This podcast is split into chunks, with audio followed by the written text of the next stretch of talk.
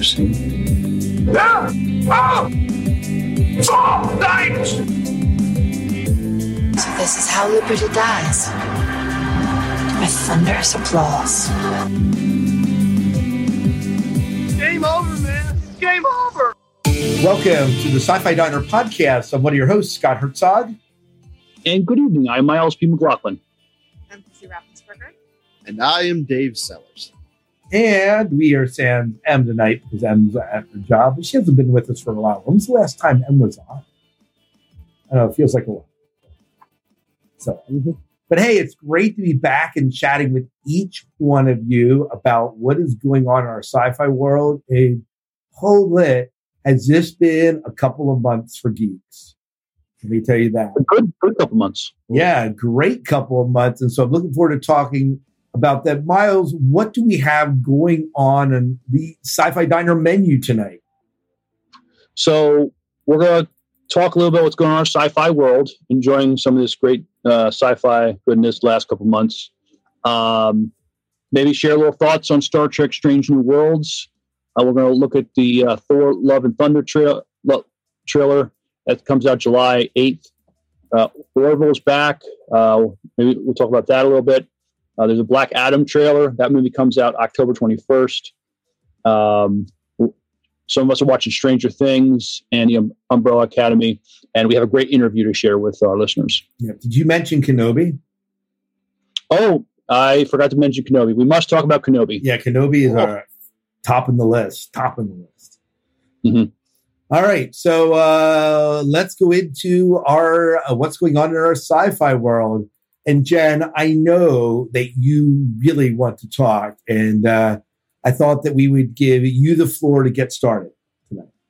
Well, I haven't been around since January, and I will admit that I was a recovering book addict and I fell off the wagon. So I read probably over, at this point, over 50, 60 books.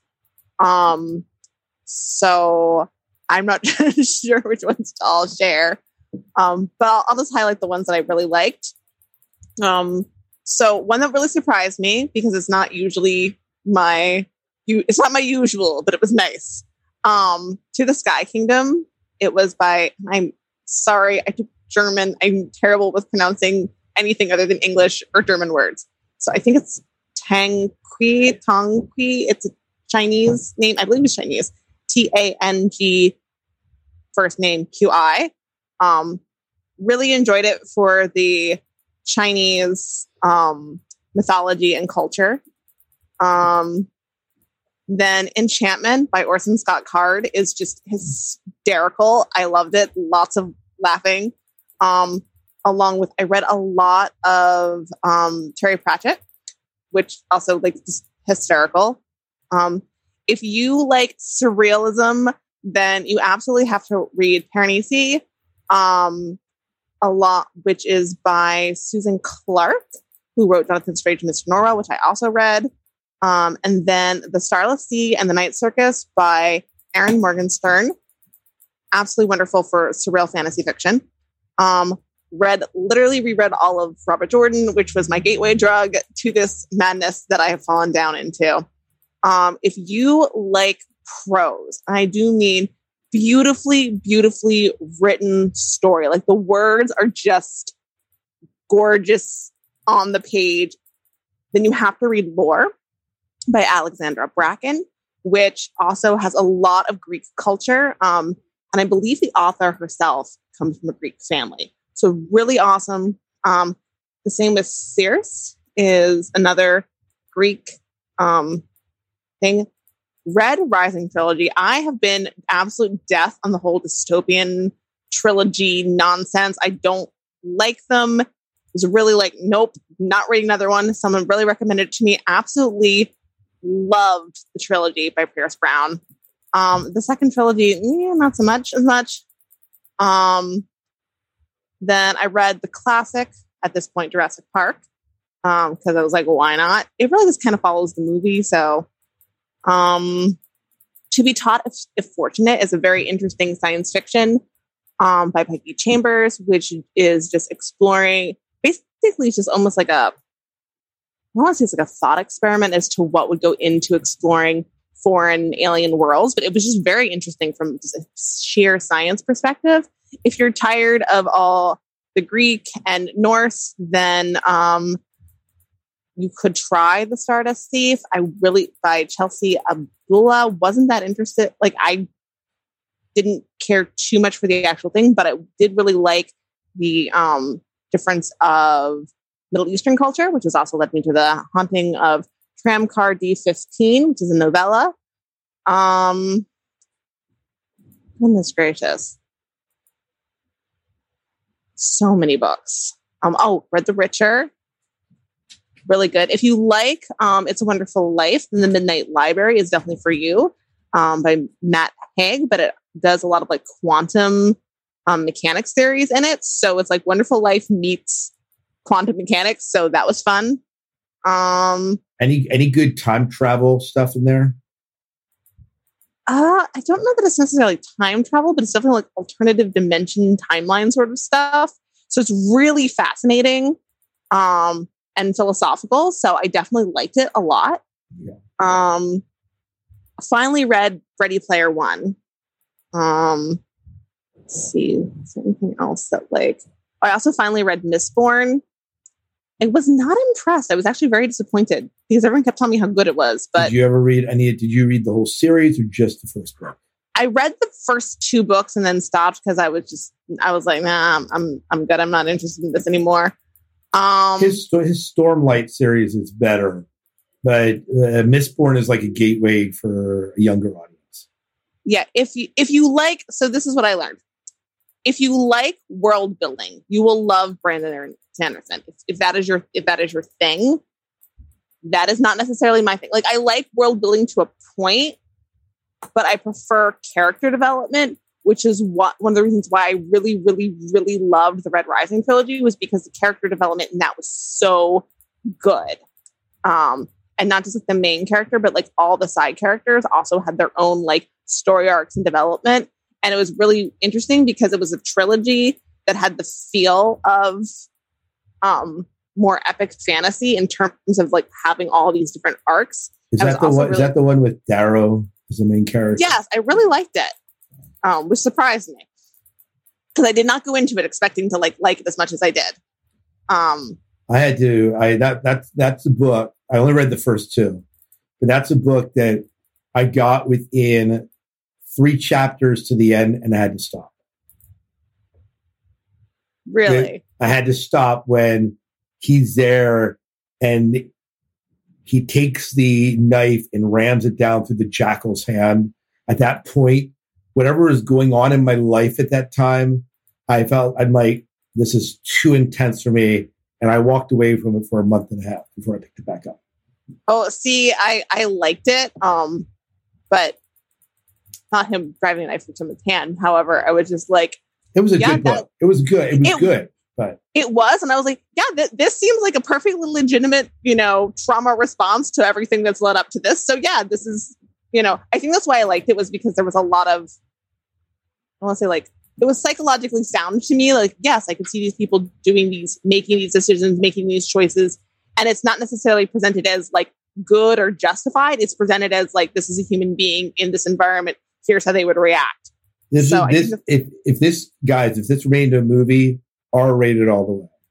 Oh, Yes. definitely, definitely. Yes, but I would totally watch it. I'm sure. Um, I'm sure. if you liked Red Rising tri- trilogy and you want a more feminist version plus retelling of the history of the Empress Wu, I just finished Iron Maiden um, by, oh, I'm going to totally mispronounce her name. Great band. Xiran Jay Zhao. Um, not Iron Maiden, Iron Widow. Good lord. See, see, I, I like Iron I like Maiden the better. First time. Yeah. It's Iron Widow. Sorry, I like I keep calling it Iron Maiden. It's totally not. Yeah. Um, I don't know why I'm doing that, but yeah. Um. Well, it sounds like there's a lot of books that you had in your docket there, as you said. Oh my gosh, and I'm like not even. I'm sure there's ones that I probably missed because I've just been doing nothing but read. Um, but I have watched some stuff. I watched the um movie Bell, which is an anime. Fantastic. Yes, Not the best movie ever, but good. Oh, gorgeous though. Absolutely Yeah. beautiful. It's retelling of Beauty and the Beast. I just mwah. um watched on Netflix He-Man, Demon Slayer. Um, I also went back and rewatched Escaflowne. I was on an anime kick, can I say?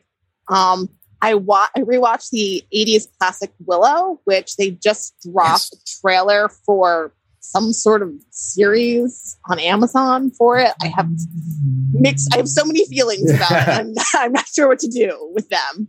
Um, watched Witcher season two, Stranger Things season four. watch some Kenobi. I forget if I said Demon Slayer. I also watched Arcane, which is fantastic. I know. I just I really liked it. Um, did you so- watch? did you ever watch uh, Violet Evergarden? No, but it's on my list of things. It, to it, it is. watch. It is a must. It was recommended by a student. I ended my school year watching that and did not regret it. Well, I have thoroughly decimated the library's ebook collection to the point where I've either have books that I won't read because I'm just not interested in them at all. Like I read the first book of the series, I'm like, no. Um, and which I didn't cover here because there's no point because I don't like them. Um, or books that I've already read. I'm like, I'm not interested in reading this again. Or and so I'm now left with like the Duke classics. So I guess I'll go read old school science fiction, unless y'all know how that works. Yeah, it Um, goes. Dave, how about you? What's going on in your sci-fi world, Dave? Look, I'm not going to take a lot of time with this because it is a blessed time in my sci-fi world here, and we're going to talk about everything that I've been into here tonight. You know, Kenobi, Strange New Worlds, Orville, Stranger Things, uh, uh, the new Doctor Strange movie. Yeah, so I'm not going to get too much into it right now, but I am looking forward to talking about this stuff with you guys here yeah. coming up. Yeah, Miles, how about you? So my list is very similar to Dave's. Strange. I'm enjoying Strange New Worlds. Uh, Superman and Lois. They have the season finale uh, on tonight. I'll probably catch it tomorrow. I'm enjoying Stranger. I enjoyed Stranger Things this past season. I'm enjoying the Orville, uh, the boys. Um, although I'm ashamed of myself. Um, Kenobi, of course. Um, watched the first episode of the Umbrella Academy. I finished reading uh, this time travel novel called Past Lives. Uh, this this uh, man and woman, um, they're not a couple, but they um, they're they're they're traveling through time by when they, they, they their consciousness kind of like downloaded into somebody. When they die, they kind of reincarnate into somebody else, and they kind of explore the whole Jack the Ripper uh, thing. So kind of like life in in England back then. I'm currently reading a time travel novel called uh, Relive by K.G. Nelson. And the idea is um, there's some people that um, when when they die, they uh, they reset to another time in their life, and um, it explores uh, what you know what uh, what this one person discovers that he's this immortal that can reset, and him trying to um, um, fix some past mistakes. So that that's what I've been enjoying. That sounds awesome. Awesome. Well, I will uh, in my world, I will have to say that uh, Doctor Strange in the Multiverse of Madness, Kiefer and I watched that this this week, and I don't know that it was on the docket for us to talk about tonight, but I will say that um, that uh, Kiefer is across from me, giving it high thumbs up. I did enjoy it, and I love the advent of the I forget her name, but Wanda. the Wanda. the the interdimension the interdimensional what lady that can cross dimensions. Um, I thought that she was a phenomenal addition, and and I'm kind of kind of sad that they sort of have written Wanda out of the cinematic universe.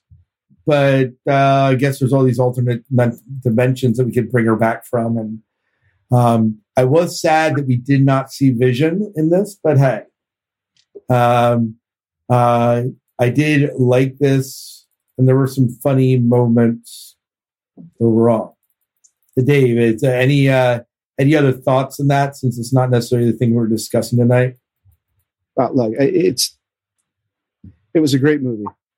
As with anything, when you start pulling this multiverse stuff with me, historically, generally, that's when I start to pull back a little bit because eh, I like continuity as far as my obsessive compulsive disorder. Um, but yeah, you're right with Wanda. I mean, it, it, it takes. I should say my biggest problem with it is, with all the alternate universe stuff.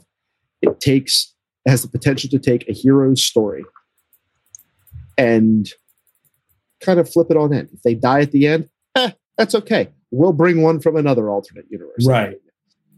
Right. You know, it, it, it lessens a lot of that for me. So yeah, I, am with yeah. Dave on that because it, it kind of removes like c- consequences. Yes.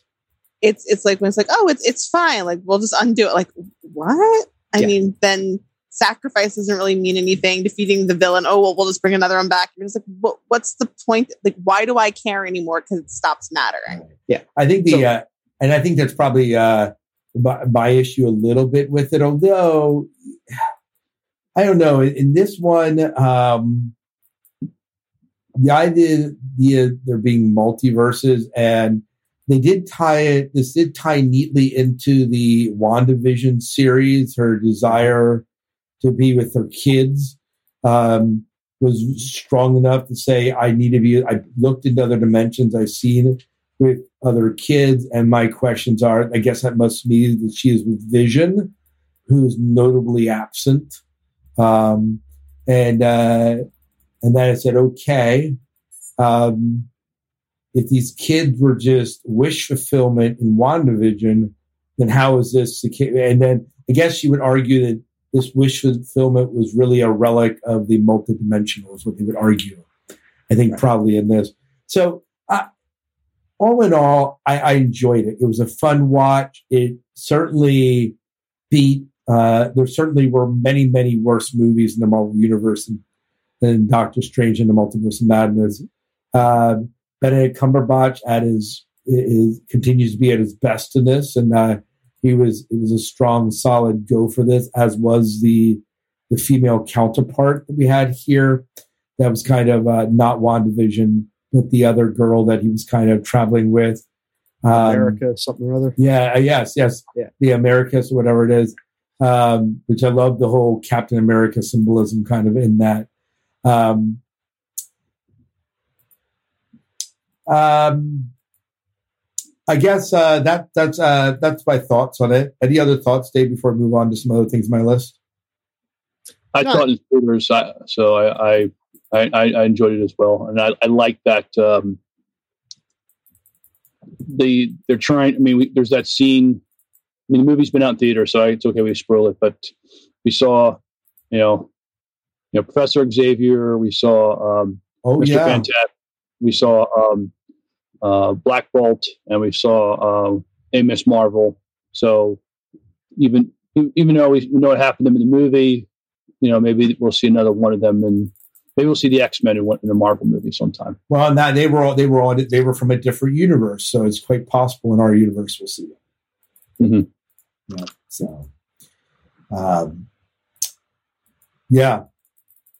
And I thought Wanda was a sympath- sympathetic villain. I mean, she wasn't. Uh, yeah, you understood why she was doing what she was doing. Mm-hmm. Um, also on my list, so uh, Kiefer and I are watching Ms. Marvel, the more teen-oriented uh, show on Disney, and um, uh, interesting take because of course, and I, and I, followed the comic when this came out. It followed a more Islamic uh, superhero uh, from New Jersey, um, and um, he plays this character of uh, Ms. Marvel, and the premise is interesting. The way they shoot it is interesting, and the way they the way they transition and the way they incorporate walls to show dialogue and it's very interest. It's done in a very interesting way, and definitely geared toward like a CW style audience.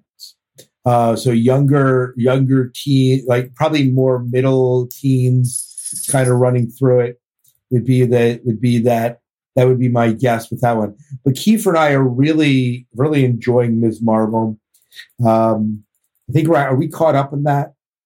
Uh, I I think we're caught up in it. There might have been an, there might be an episode that drops tomorrow that we'll probably continue to watch. So I think they're dropping on the Disney schedule of dropping things. I like the accents. Um, of Arabian influence in it. What was it? I like the accents of like that different culture of. Arabian. It's really Yeah. So Kiefer saying how he likes the cultural accents in it as well.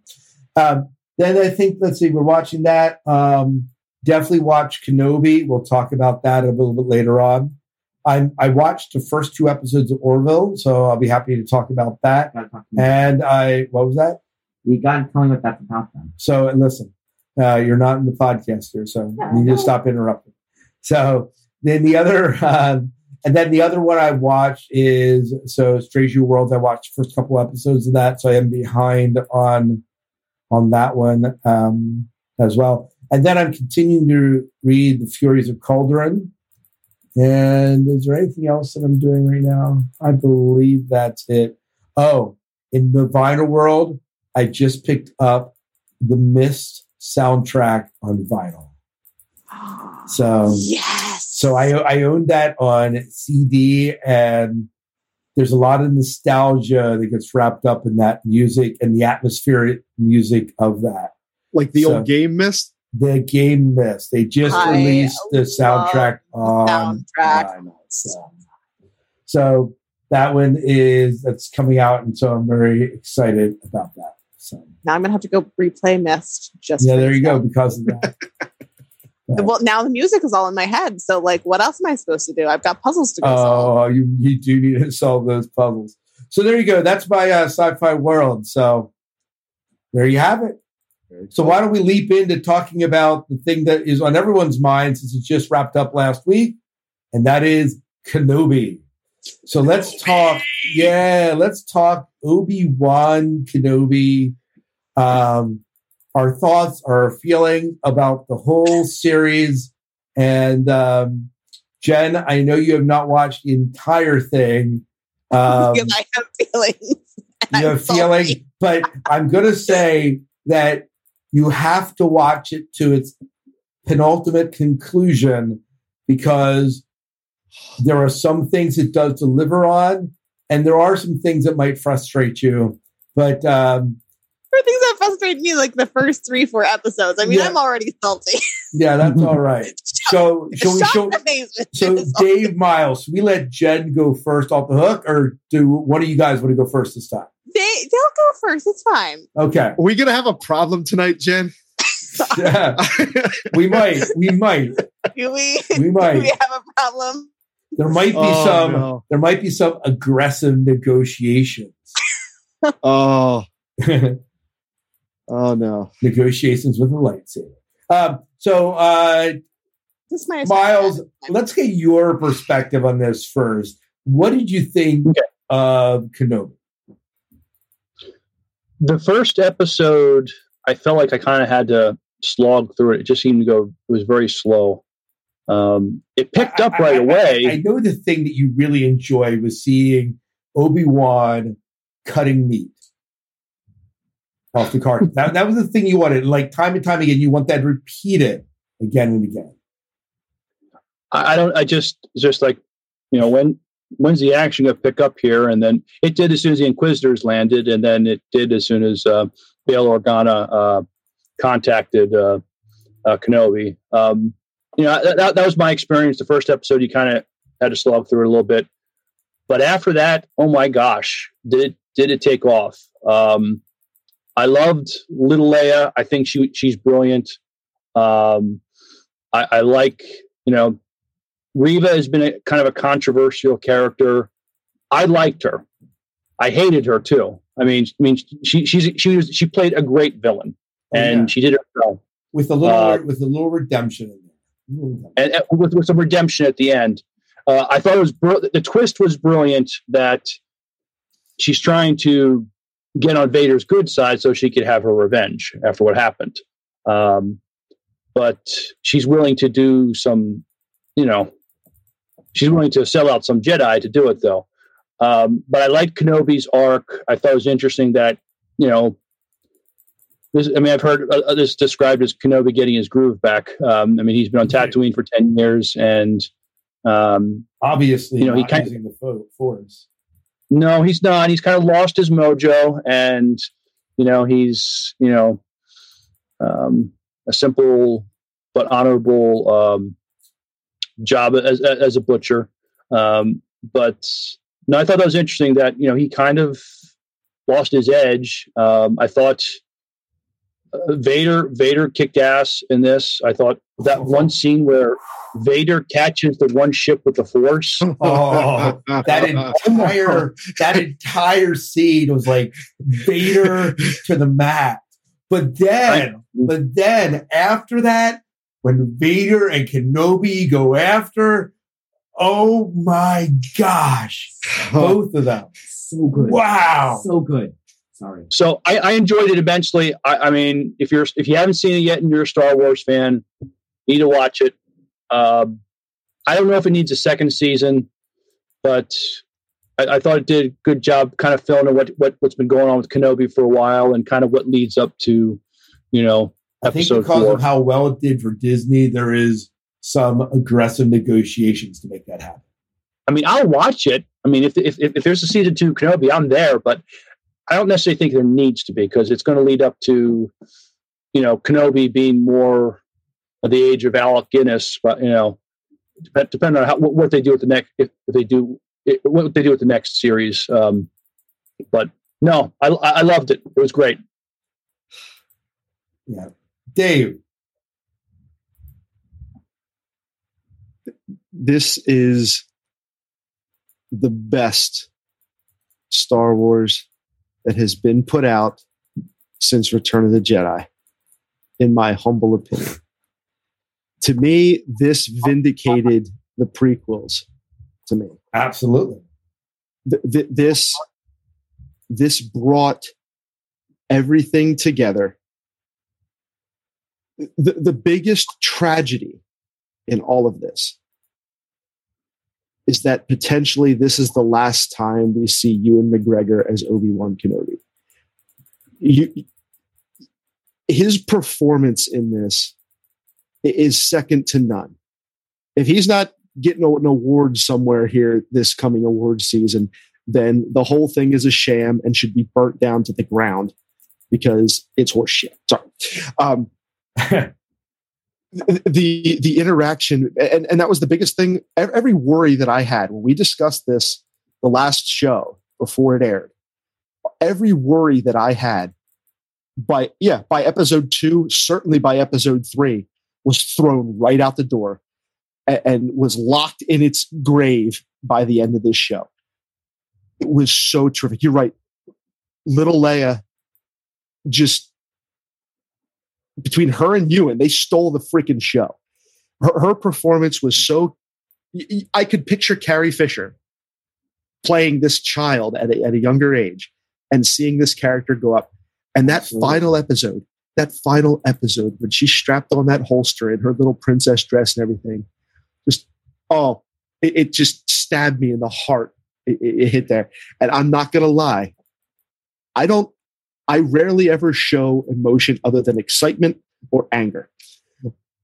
But the the emotion that last episode got me when Obi-Wan is kneeling next to her and telling her, you know, these qualities you got from your mother, these you got from your father. It was just such a touching, a touching scene that my I started welling up like a little baby. I, it was it was so damn good. I, I gotta go. I gotta watch it a second time straight through with no no weekly gap in between, Yeah. just to try to get another fill of it. But I was talking this over with another buddy of mine who is an even bigger Star Wars fan, I think, than any of us put together, honestly. And we were talking about the scene in that in that barren planet, the final showdown between with Vader and Obi Wan, and how freaking awesome it was seeing Vader actually dueling in a non-robotic fashion where he just kind of stands there and swings his saber out with one hand. He's actually getting into it and going. That was to me that was the, the best lightsaber scene next to the mustafar duel between Yes. those two. It was so dang good. Oh i, I i'm still trying to keep put it all together and, and make sense of everything. It was just that overwhelmingly good Yeah. yeah I think for me, the uh, I, I, I- echo everything that both of you have said about this show because, um, and, and I agree that there was a sense of a lot of setup happening in the first episode, and so a little bit of a ponderousness in that. Uh, although I literally squealed when Flea showed up, and I was like, "It's Flea from the Red Hot Chili Peppers," and I was like, "There he is!" And I knew he was, I'd seen some news come down that he was going to be, and I he did a fantastic job in that character.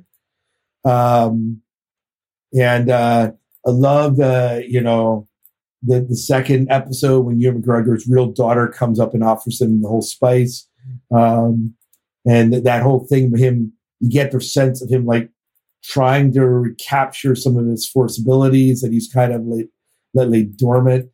Um, I love Leia saying, "Well, you can make things float, make me float, make me float." Then you know, and the whole petulousness that's coming out of that, and the discovery that Anakin is still alive. Like that revelation at the end of that second episode, like it was just number one, the PTSD is dealing with in those first two episodes of uh, what happened to Anakin, and then dealing with the ramification that this guy is still alive is fantastic.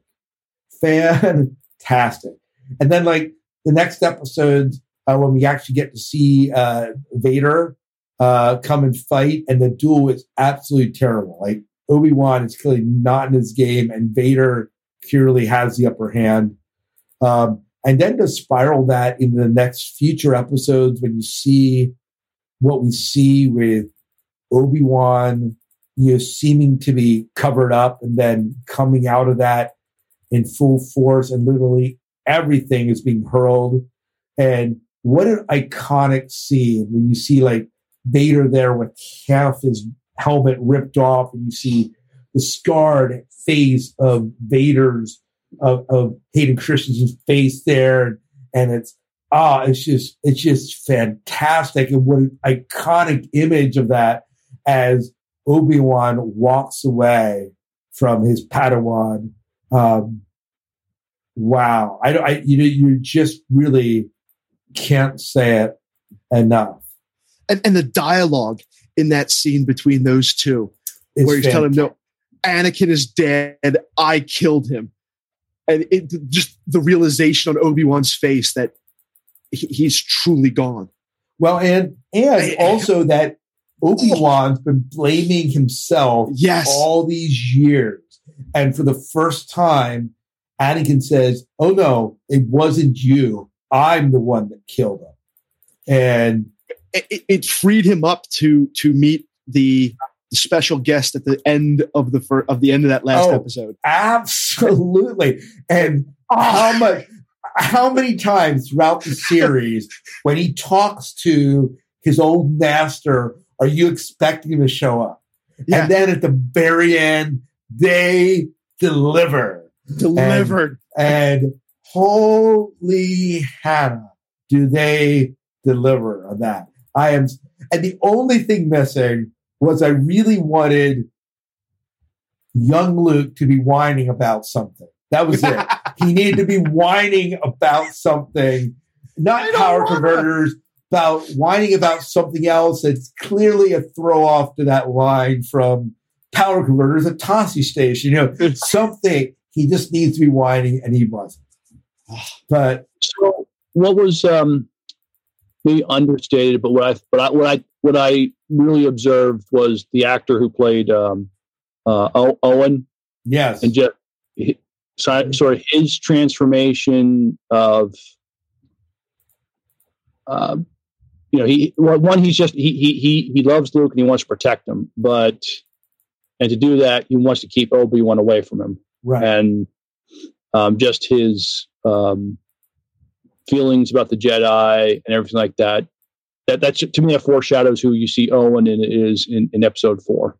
Right. Yes. Is, um, but but also the vitriol that you saw in Owen at the beginning of this series has been tempered somewhat because when you do see him in New Hope, you get the sense that oh he's that crazy guy at the edge of the Dune Sea, but you don't get the the the hatred necessarily from that. It's more or less oh he's just some crazy guy, kind of dismisses him, but not the anger that you're getting in the Owen early. So uh, that was neat that arc.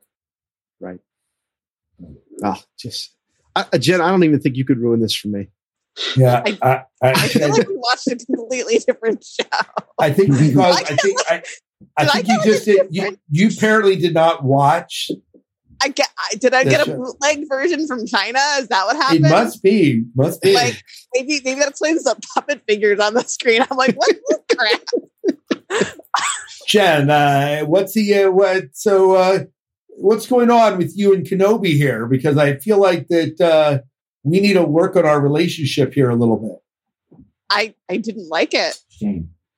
Uh, y- Um, yeah, uh, did- did- now, us talking about it, do you want to like watch the final episodes? Because I think maybe you should, and then we come back and revisit this. This Is this homework? Are you giving is. me This homework? is this is homework. Yeah. summer is here. Homework in the summer. No. Um, I was also lied to. I was told after grad school I wouldn't have to do any more homework. That is a lie. Kiefer, you will have to do homework the rest of your life for work. That's right. Um, That's right. Homework true. never ends. yeah, you have to grade papers, you have to write case reports, do presentations, ah, Yeah. speech writing. Um, anywho, yeah, no, no, I didn't.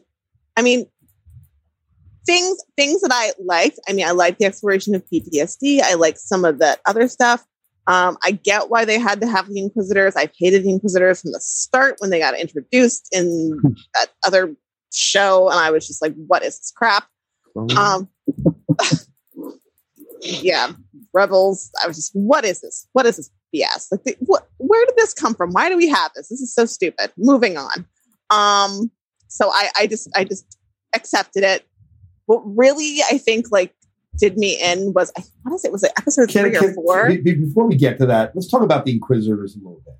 I just, I I, just I'm a little bit. I'm a little bit apt to to stand with Jen in this a little bit. Now, I understand the role in this show, but when Order sixty six goes down, they allude that every single Jedi has been killed, well, Yes. except I have, I have for a question. except for except for Obi Wan and Yoda. Right. And I and I just have a question, and this just it, it just started bothering me recently. How did the clones know not to kill Anakin? How do they know? Because up until that point, he's Jedi, kill Jedi. Like, was there a memo that got sent out? Is there like an Order 67 that says Well- like kill all Jedi and Anakin, or is there an Order 66 that says kill all Jedi but Anakin? Like, Yeah. did that well, go? Anakin went Sith though. But how would they know that he went Sith? Like, how are they? They're just clones brainwashed into thinking he's. Like, but keep in mind, Did a too, go out? no, no, well, in a sense, but Palpatine had planned this out So I'm guessing for years. So my my theory, my fan theory is there was an order that said kill all Jedi but Anakin, and there was Yes. another order that said kill all Jedi and Anakin. That is my theory. It's Well, the only explanation. Well, no, because they were plan because Palpatine was planning to to subvert Anakin from the Phantom Menace. Yeah. Right. So So, so his plan all along must was have been he he kill had all he, Jedi he but had- Anakin. he had no he had no he had no other plan but that Anakin would join him. Like Anakin Well, what are was the an- other 65 or 65 orders? Because I think that he had a contingency plan for a lot of things. maybe Oh, maybe it's possible. Yeah. This is my head canon. You're not taking it from me. But but yeah, they, they um, allude to the, the, In that's the, seriousness, though. that, that, that's the theory to kill and have all the Jedi killed. But e- even someone like Palpatine would know it's not good. There, there's so many of them that it's not going to be possible to eliminate them all at once. well and You have- and and Where did they go in episode people four? and people will be still becoming force sensitive. Right. Right. Right. So in episode four, they're all going to be like Obi Wan and Yoda, who are hidden away, trying to survive because there's not enough of them, and they know they're going to be targets. Well, where were they to help train Luke? What what is this nonsense? They didn't know Luke was alive. Only Obi Wan and Anakin and Bail or, or Obi Wan, Yoda, and Bail Organa knew Anakin and Leia and who they were. No, no, no, no, no. This, this, that, that's all fine. After episode four, though, and episodes five and six, there should have been more than one Jedi. But not necessarily. Well, where did they go? Well, so, they're- they they're doing? so hiding. first of all, the Well, empire, why do the empire is not advertising. The empire is not advertising Luke's existence, right? Well, and so True. they would have to join. These other Jedi would have to join with Rebel Alliance. But they which- did in Rebels. So I just thought of something. Only one. They're asking why did why, why did clone troopers not kill um, Anakin? It's because the Emperor ordered, ordered them to follow his orders. I'm sending my apprentice Darth Vader um, to take it to carry out Order 66. So the, they had they, they had that order but from the Emperor to um, you know obey Anakin slash So they just knew. So they just looked at him and said, "This guy looks lawful like Anakin, but you're telling me he's Darth Vader now, so I guess we're going with it." Yep, absolutely. Yeah. Okay, well that that Why is not? fine. yeah, it works great. It was his evil twin brother. Yeah. Unbeknownst to everyone else. In, in the words of Elim Garak, best not to dwell on such minutia. the Like, cross streams there. Um, But so, so he would so he would need somebody to hunt down the whatever Rogue. Jedi remnant or force sensitive remnants left. right. And what better way to do that than co- But then you know, why corrupt your own we- force sensitives to go? we just need another General Grievous. That's it. well, Oh. I just well, and then like where where are well with and where are the Inquisitors when Luke shows up? Like what? There's so many. I'm like, oh, this is just I don't know. Like I, The- I have the- problems with it. and he wipes them out. When? Why? Rebels, How? Clone Wars, they they end up getting rid of all the Inquisitors, if I'm not mistaken. Yeah, I They know. go through the remnants, remnants of it. Yeah, they might. Yeah, just a convenience, convenient contrivance. Um, which is kind of like my main problem with them is I'm like, this just seems like a really convenient contrivance because you wanted Jedi in this thing and we really couldn't have it, so we're just gonna make crap up. Which I get is mostly what story is. She Well, just but, crap but, up. but, but, but let's argue this just a little bit here. Did you hope uh, the fact that Obi Wan's in the Death Star is a surprise to Darth Vader? Like he, he's not expecting Obi Wan to be there. He is also not expecting Luke to be force sensitive until he's tracking him down the trench run. And his little thing goes off, and suddenly, like, oh, look, there's another Jedi here I got to deal with. And then by the next mo- by the next movie, he figures out that it's his son. Like, and well, so no, he's Emperor not gonna him. He's not going to be sicking an inquisitor on his son, especially if there's a chance that he can be turned. So even if the inquisitors are around, they aren't going to be pursuing. But it looks like at this time the emperor has kind of resorted to bounty hunters by a new hope. So hmm? Ex- which is why I'm like, well, where'd they go? What like there's I guess one of those things where I, I really am like, what is the precedent in the that? And I'm sorry, the original three are the source material. And sometimes I feel like these newer stuff go like way too and I think that's where like my a lot of my saltiness comes from, is I'm like, you've now drifted kind of so far. And I get they're like, oh well, it's new stuff. I'm like, yeah, But, but But just because it's not just because it's not talked about in the original trilogy doesn't mean it's not around, right? Universe is a big place. Yeah, it is, and we're focused on just like Tatooine and that's no moon. Um, you know, that's kind of that's kind of what we're kind of around. At. Oh, we're we're on but there Endor there now. are hints but there are hints in dialogue in in like the way things are presented that makes you go i'm not exactly sure that that is what you would be saying and thinking and doing if this all was going on in the background and so it's just one of those things where i'm just like this just doesn't jive with me like and even like you're talking about he stops a ship with the force and this is and that's been my problem with a lot of this newer stuff. I'm like, in the original three, it wasn't nearly as showy and big and all this like magic. wizard stuff. And I'm just like, there's this power drift that I'm just like scratching my head going, okay, so if you could do all of that, why didn't you do that over here? I mean, But like because they what's because it boils down to a, a, a, a as far as that goes. One of the creeds that the Jedi always had, and I think I forget if it was Qui Gon or Obi Wan, even said to Anakin or even somebody else, because you have this kind of power, the real test of it is not using it.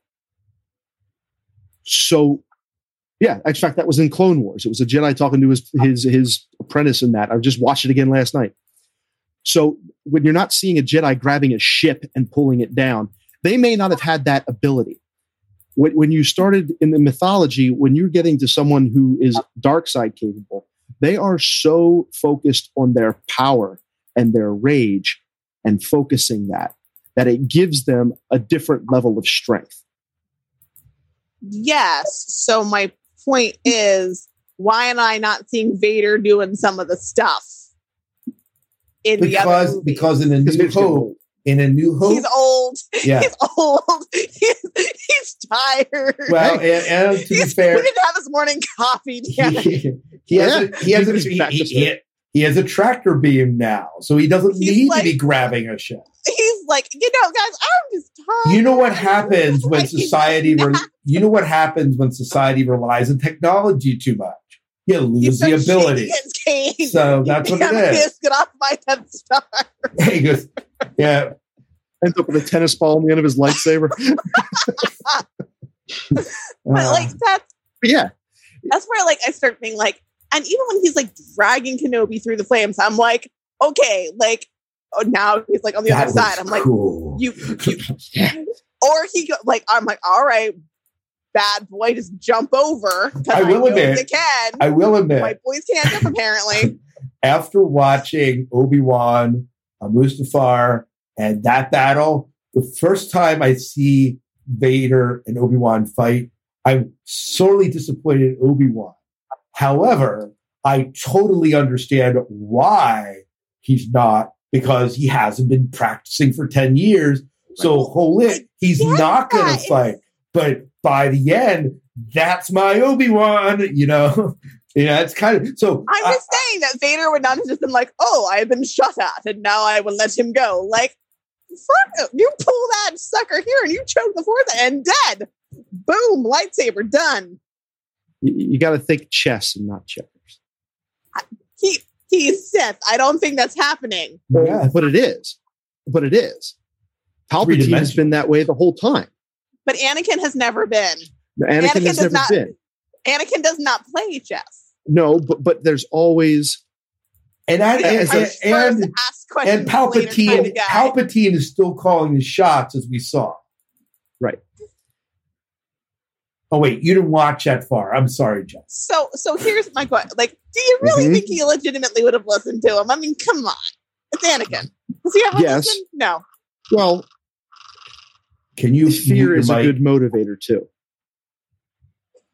You know, if he knows his big thing with the reason he never listened to Obi Wan was because he got fed this whole line from the beginning that he's the chosen one, that he's going to be the most powerful, that he's going to be the guy. He, he had typical Philadelphia Flyers syndrome. Okay. You get the media and everybody hyping you up, talking about how you're good you're going to be. And then you come out and you wind up not being able to live up to expectations. And it starts getting you a little more angry. Okay. And, and you start not wanting to listen. You start trying to prove yourself and you start making mistakes and you start heading down that path.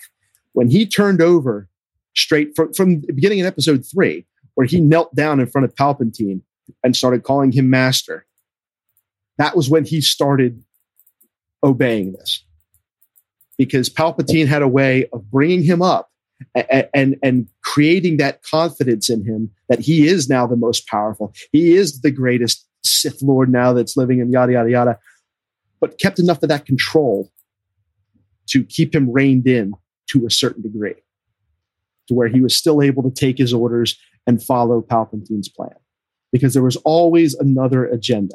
There's always something else that you're striving towards. He's the Donald Trump in the Star Wars universe, playing 4D chess all the time.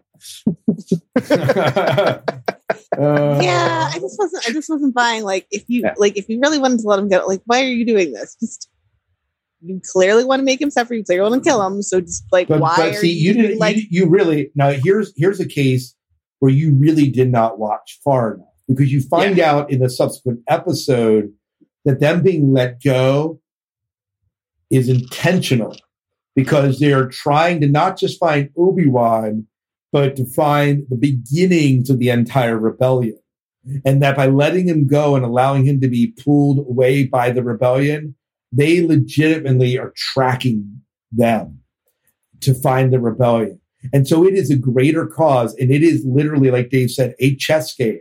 And so if you stop at that episode where he's being drawn through the fire and being let go and that seemed too easy, that it, it's, it's, it's like when they let the Millennium Falcon go the first time from the Death Star, but there's a tracker on it. You know, it's the, as lame as that sounds, that's kind of the same thing they're doing here, but to find the whole rebellion invaders after it. And so it's it's all it's all intentional. Yeah. I also You- was not that fond of Leia as much. Everyone's like, oh, do this. I'm just like, okay, if she's as intelligent as, as you're portraying her to be, she would know to keep her effing mouth shut instead of shouting, oh my God, everyone, look, it's a Jedi. Like, what are you doing, you dumb child? She's still a kid. She is a kid. she is, but then you portray her like it just was inconsistent. But, anyways, like, I'm so smart and intelligent, but then I'm so stupid. I'm like, what is this about? It didn't resonate. You, you got to watch the rest of it. You do. Because you Really? just Yeah. you only The whole have thing just did half the story. with me. Yeah, you only have half the story. And you might still not like it, but you'll have a you'll have a more fleshed out reason why. for me to go from Mandalorian to this, I'm just like, what is this? That Oh, but this, in my opinion, they are Love it. not Love they are not on even playing fields. Like no, I, I love the Mandalorian, but but but I love Kenobi on a whole different level, and it's higher. I mean, than I the really, I really love. Really? I love the actor of Kenobi. I love the way he portrays things, all that other wonderful stuff. But oh, the rest of it, I'm like, what is this? Oh, you got to keep going. Yeah, you gotta do. keep going. But Nah. but Dave Filoni will guide you to how how No. Praise for for, for those of you that watched to the end, did you leap off of your couch when you saw Obi Wan's master show up? Oh, I, I, oh my god, Yeah. oh my god, yeah, Like, literally, uh, it is an accurate reenactment. and it was Yeah. it was after all this report like I'm never going to be doing Star Wars TV that I like all that's coming down the news week and then lo and behold he shows up Yeah, And- and we if now they- learn actors lie. That's And- the thing and- they do now. and if there is a season 2 he better be a part of it just Oh, saying I mean, know it. I mean, yeah we paid them Disney to lie to us, and then we're Disney- surprised when they lie to us. I mean, Disney did a fantastic job with this. It's not it's certainly not perfect but it was really good. And this was it was better than any of the sequels that came out. And as dave said it brought legitimacy to the prequels and um and uh and and and kind of ties it neatly together. And uh i really kind of now want to go back and watch the prequels and then watch kenobi and then watch the original trilogy in that order because i think that would be great maybe maybe throw rogue one in there just for good measure I'll Uh, finish it, but I'm not going to be happy about it. That's all we ask. okay Just eat all your right. Vegetables. I, You'll see be how good. this goes. I'm just like, I don't know, like, I just didn't, I did not like, I didn't like the betrayal of like their relationship. It wasn't really that interesting. I was like, Leia, I didn't really care for that much, which is sad because I'm like, I really want to like her, but I just, uh, But by the end of it, you you you fall in love with her.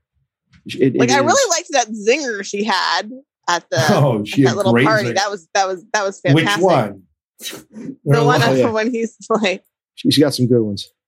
it's like, well, then I guess I don't have to play polite to you. oh yeah. I love the illusion, and I almost missed this uh, a throwback to the idea that Obi Wan's brother that was that was brought up in that one side conversation they have. I think it's episode three when they're stranded on that planet. yes. Yeah, um, and that was apparently an allusion to something in lore that I was unaware of. That Obi Wan had a brother. Yeah. I missed that one. Yeah, when you watch it again, Dave, I'm gonna watch it. Yeah, and I'm gonna watch it again and find that. that it's actually literally a one-off, but there's a there's a whole backstory to Obi Wan's brother, Okay. and actually the illusion is that Owen Lars is actually his brother. That's the illusion. Yeah, Wouldn't that be something? Yeah. So they have, and it's well, actually you know, ironically, I did kind of look at the two actors. I'm like, you know, they kind of look similar. They almost do. like and, and and they never fleshed that out in the Star Wars universe in the the the movie, but it is it was apparently an idea that Lucas was toying with, and um, they could easily bring to fruition, and it wouldn't change too much to have that revelation happen. No, it, it, it wouldn't. So, Miles, you and I had a chance on the way. I think this might have been our first interview. Um, Um, second, I think it was our second. Our first interview was with uh, Timothy Zahn. oh, so then our second one was with Mara Jade, and we had a chance. So this is how dumb it was. Like I saw this lady there, and I heard her name going in. I'm like, I don't know this lady from Adam. And the moment I saw her picture as Mara Jade, all my childhood, teenage, young adult fantasies were there. And I was like, I was like, okay, uh, this is who Shannon Lynn McRandle is on every cover of every Timothy Zahn book that had, oh my gosh, this was one. I will. I will say, I've always loved that character. Strong female. exactly. awesome. You know, and this is one of the reasons why they should have done the Heir to the Empire as the original, you know, sequels to the uh, and original and trilogy. it really was, you know, other uh, like there was Leia, and even though it was alluded to, you know, she was force sensitive. I mean, you don't really like see that a whole lot, but Mara Jade, that's who you saw oh wow. the the female Jedi. So, which is what I grew up. Was she the one with the lightsaber? Yet another Force user working for the Empire. I know. But that was Imagine that. Sure. Yeah. Was, was she the uh, was she the one with the lightsaber whip? I think s- I don't think so. I think Um, she was the Emperor's hand. yes. Mhm. Yeah. So, anyways, but it wasn't like Inquisitor nonsense. yeah. So, but I but I did I did love I did love that character. And so the fact that we had a chance to meet the lady that was the model for that, and the fact that she had a table right beside Timothy Zahn didn't hurt either. So, Yeah, oh um, yeah. So, uh, literally, when I sat down to interview, it was then that I realized that I was like sitting across from my childhood crush, right? yeah, that's literally it. So, Miles, how did this all happen when we, I mean, besides you having to carry the interview because I couldn't speak, how did this happen? Sounds so Um, familiar. I, I think we we asked her assistant, and then you know her assistant asked if she would be okay with just doing like a ten minute interview, and and she was very nice and very approachable. I thought she was that way with with other fans coming to her table and everything, and um, we, we we had a very we had a very nice conversation with her, and you know found out you know some personal things going on in her life, and I, I hope uh, hope that's going well for her. Um, and you know the, the whole her connection with Timothy Zahn. I mean, I think, I mean, if I'm not mistaken, Timothy Zahn sort of handpicked her. I mean, to, to, to be the personification of this character that he created. So, Yeah, it was, um, and it was, it was fantastic. And I believe you, her con appearances is or are winding down. yes, So- she did say this was going to be one of her last. ones. Yeah. Yeah. So we were fortunate that we were, we were catching catching her when we did. Yeah, absolutely, absolutely. So yeah, it was it was a fantastic time. She gave us a great interview, and uh, and uh, I hope you guys enjoy.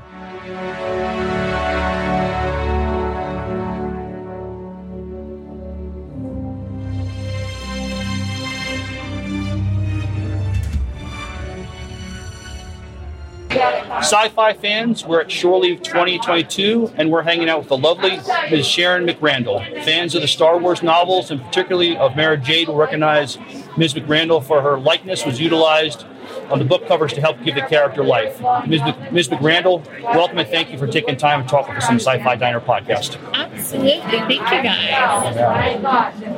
So, before the prequels came out, fans of Star Wars could only get more material from the novels. Also, before the prequels, there weren't many female characters. Mara Jade kind of was a trailblazer. Can you please tell us how you got to got to be the one to share your likeness to give life to the Mara Jade character? Oh gosh, yeah. So Decipher uh, CCG Games came up with the idea to put Mara Jade um, on or into their their CCG games, and they were going to do a huge casting to um, pick a girl that looked like Mara Jade was described in Tim Zahn's novels. And uh, the photographer that was hired for the job was local with Decipher, north of Virginia. And he had, he had worked with me. We had just started working together on some projects, the photographer and I. Uh, that's Mark Atkinson. And he said, Hold on to Decipher. I think I might have the girl that you're looking for. Like, call it crazy or karma or whatever. But I think I know who you're looking for. So uh, we actually, um, he found a picture that he had just shot of me. And uh, picture. this is the picture that went across uh, Lucas, you know, George Lucas's desk. This is the picture that got me the job, and um, it's just you know from from one picture that the same photographer took. They went, oh, oh yes, that's Mara Jade. And you can see that like right there. Yeah, right. You see the same positioning, right? Right, it's very similar. So I think the, the guys at Decipher went, you know, yes, and this saves us so much time and energy and money. She lives here, you know, Right. so let's do this. So we did the original shoot, which was just uh, for two cards. It was for the um, the dark side card, and then we did the light side card, which you know different things have happened with that. Um, and from there, it had such a wonderful, wonderful uh, exception into the community, and people loved the card. It was a great card to play, you know, in the CCG. It was a fantastic card to play, so people were excited about that. And I did a lot of the Decipher cons, which just people got riled up about. And um, Decipher and LFL thought, you know, well, hey, you know, let us start selling prints. Let's build this. Let's kind of, you know, make something more out of this. And um, it just kind of went from there. I got to meet Tim Zahn at uh, actually at another shoot, which would have been this one, which is another CCG card. So he played Talon Karrde, and then at one point we even had Steve Sansweet in there. Um, I'm totally blanking on the character he played, but Uh-huh. but it was the three of us, and it was just a blast. And um, we kind of we kind of joke like the Mara Jade fans. It was the the picture that started a 20 year career. You know, one picture, and and we just made it work for 20 years. But that is Tim's fault because he writes so incredibly well. Oh, absolutely. Right? Yeah, we He is- chatted with him last night. he It's is incredible. a genius. He's a freaking genius. So I read everything he's written and oh, was able to kind of walk and talk because when you get into the bigger conventions, these people live and die for Star Wars, and Right. it really is their their getaway, you know, Right. for life. And to have someone, you know, not only just smile and be in the pictures, but who can talk the Star Wars with Right. them about the character um, helped me so much. But it gave so much joy to the people who love Tim's work. Right. So I'm not sure what's going to happen with her, you know, down the road. Right. Where there's so many rumors and there are so many questions. But um, what Tim wrote, I consider to be part of the best written Star Wars that there is. But everything he writes is amazing. Absolutely. So he really is responsible for all of this. Um, and I'm sure, as you guys know, I, I've had health issues, so I am trying to get out of this um, just because I, I can't keep up anymore. Right. Um, so I am trying to sell off. This is what's here, is what's left, and I want everybody that wants a part of Mara Jade to get her before, you know, I can't do anything again. Right, right, right. Yeah, yeah. You, you need, and you need to respect your body, right? And your, and your health, right? Yes, you do. And Yeah. when it's telling you you can't do this anymore, then it's as much as it breaks my heart. Right, right. You know, I, I always want to look and see the little notes. You know, hey, Mara Jade. Yeah. Like I love those. I, you know, I, I get them so often, and on bad days, just uh, a couple of fans going, you know, hey, birthday, just sending you hugs and kisses. You know, how's your dad today, or things like that. Right. I got an expanded family out of it. Right. So the whole entire thing has just been, it's truly been a blessing for me. So the, the funny story is my ex-husband walked out on me on a Monday and on a Friday I got hired for this job. Oh, so if that's not the universe speaking, Right. you know, then and then here we are. I mean, we're this is 2022. I was hired in 1999, and it's just been amazing. Right. It's been absolutely amazing. And then to get to work with people like Tim Zahn, Oh, I know. you know, and, and all the places I've been. I mean, I have scrapbooks full of the amazing friends and, and 501st and the, you know the cosplayers and, and all of that that I've met. And, and honestly, I don't think I could have gotten through a lot of my life without them. You know, like when Right. the cancer started, it was they were all there every single day. My husband would just read letter after letter after letter, and it was it was amazing. That's awesome. This has been one of the single best parts of my entire life. That's awesome. Yeah, it is. So- so it's, prior and to- then I'm I'm I'm very very blessed to have had it. That's awesome. So prior to Mara Jade, had you how aware were you of Star Wars? Oh, I was a huge Star Wars fan with the original three movies. Okay. So, um, Empire Strikes Back, that poster was on my wall at the foot of my bed till I was 18 years old. so I was 13 when they came out. Right. And of course, like every other kid, I saw I saw the first one, but I saw Star Wars 13 times.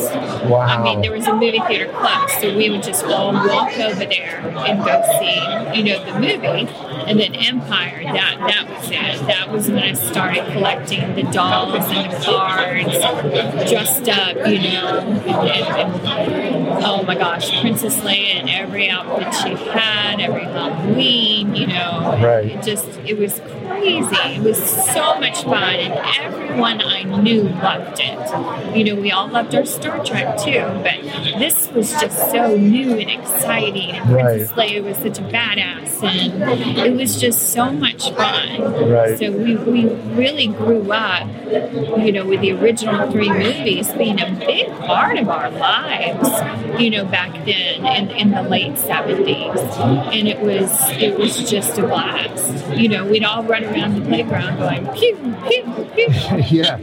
Tending your lightsabers, Swinging right? our lightsabers, right. Exactly. So that's awesome. Yeah, Yeah. it is. So fan to someone involved with it. Right. And always a fan, you know, from here out, always a fan. Right. Yeah. So the fact that you've got to be a part of that for a little while in your life is Is- fantastic. It's um it's like pinch yourself. Yeah, You know, to a lot of people this doesn't make any sense to them, but Yeah. Which makes perfect sense.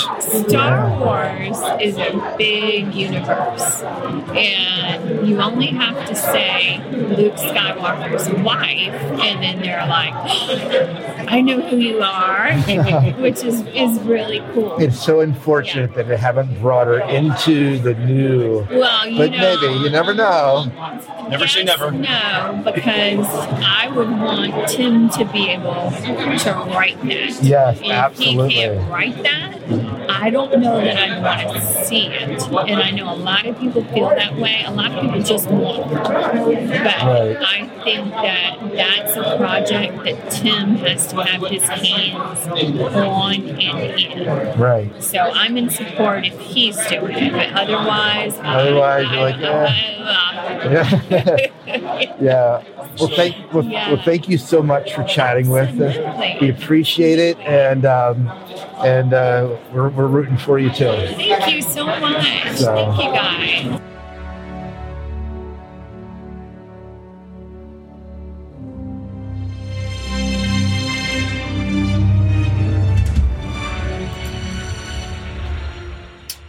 All right, we are back here at the Sci-Fi Diner podcast, and we have one more thing we want to share from you or talk about before we go here tonight, and that is to watch this Black Adam trailers. Let me. uh We're gonna call this up. We're gonna listen to it, and then we're gonna talk about it. And so, if you haven't watched it, you'll hear it here, but maybe stop the episode if you want to watch it, and then we're gonna talk a little bit about this. Black Adam. What have your powers ever given to you?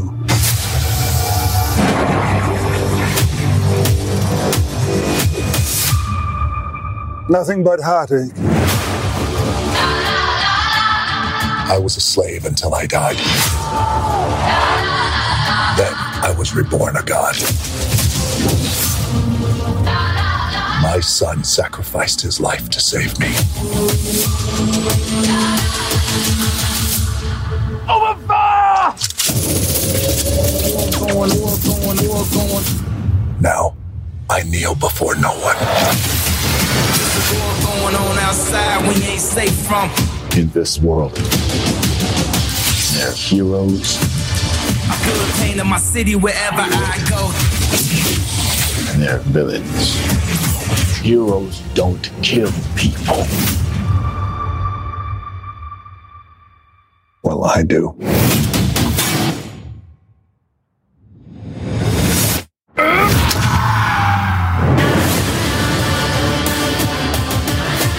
My vision has shown me the future. You have two choices. You can be the destroyer of this world, or you can be its savior.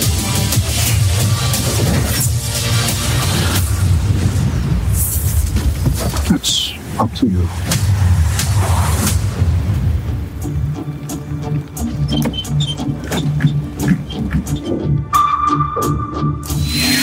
Behind you! Did he just catch a rocket? He got a rocket.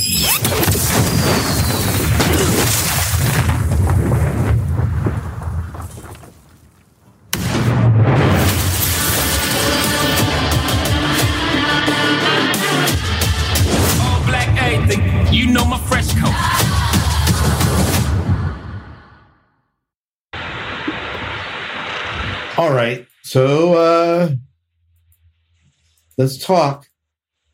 Let's talk Black Adam. Uh, the Rock's coming to lay some smack down on someone else again. Uh, I know, right? I I really do like just about anything he's in. So you know, Yeah, exactly. Right now I have so like, thank you, Rock. Thank you. Yep. Yep. I think it looks promising. Um, it's it, and it, it's he, he's a tweener. You're not sure if he's a good guy or a bad guy. Uh, What you is see some- James Bond doing in this movie, though? That's what I want to know. I know. Isn't Protecting Britain, obviously. crossing the streams? No, apparently. Uh, You know, It's a multiverse. Who knows? That's right. well, he's playing- we can have James Bond and not multiverse. oh. well, what's cool is he's playing this this superhero called Doctor Fate. So there's other Justice League superheroes. Uh, I saw Hawkman. I saw um, the Atom. So there'll be other superheroes to see in this. So, I, like I said, I, I, I think it's got potential. Um, I will probably see it in theaters. Yeah. Dave, what are your thoughts about Black Adam? Hey, when it comes to HBO Max, I'll watch it. Absolutely. I mean, I, I it's The Rock. I mean, I, I, I don't. I've been a fan of his since I was a teenager. So, for a whole different reason, though. Dave. Oh, for a whole different reason. But laying smack down no matter where he's at, which is always He, great. he is. He's one of the reasons I watch the Fast and Furious movies. oh yeah, Just not because they're like, like if you analyze it, it's a plot terrible, but Rock, it's the Rock. Mm-hmm. Well, I mean, even if it's a terrible movie, like he, it's entertaining to watch. So I I'm like, know. I'll I know. watch it. Wait for the new. What's the work? I'll watch it. most Yeah, electrifying performer in Hollywood. Yeah. For you wrestling fans out there, you get the reference. I, I, I got it, Dave. Yeah, you got it. There you go. There you go. Um, Yeah. Yes, a, a pro wrestler, probably the, the best paid actor in all Hollywood right now. Yeah, absolutely. Absolutely. I, I still remember it was one. I forget which movie it was, but I distinctly remember Arnold Schwarzenegger coming in, tapping him on the shoulder, telling him to have fun, and walking off the screen. I think it was called The Rundown. Yes. And and then I was like, oh, oh, you're just like passing the torch, so we're Mhm. we're good. Yeah, absolutely. And I can and I can see done a that. phenomenal job with Yeah. it. Of, of Oh, yeah. that kind of like filling that niche that Arnold left when he left Hollywood. So Yeah. So I am looking for. I'm looking. I'm definitely looking forward for uh, Black Adam. I don't know if I'll see it in theaters, but I'm looking forward to it. Mm-hmm. So Thank you for putting that on my radar, Miles. yeah, absolutely. You- you're very welcome. All right. Well, I believe that about does it for the show. And uh, thank you for tuning in. And as we, as this episode, we spent trying to convince Jen she needs to finish Kenobi. So kind of salty about a Star Wars. yeah, so yeah, uh, we would love to hear your thoughts about Kenobi, and you can just share that into on our Facebook page, probably. Uh, on uh, you can email us that would, that would work as well, and we look forward to uh, chatting a little bit more about this in a couple weeks. So I believe that's about it. Miles, why don't you take us out of the show? All right. Till next time, good night and good luck. We'll see you. Leave your tips on the table. And go boldly.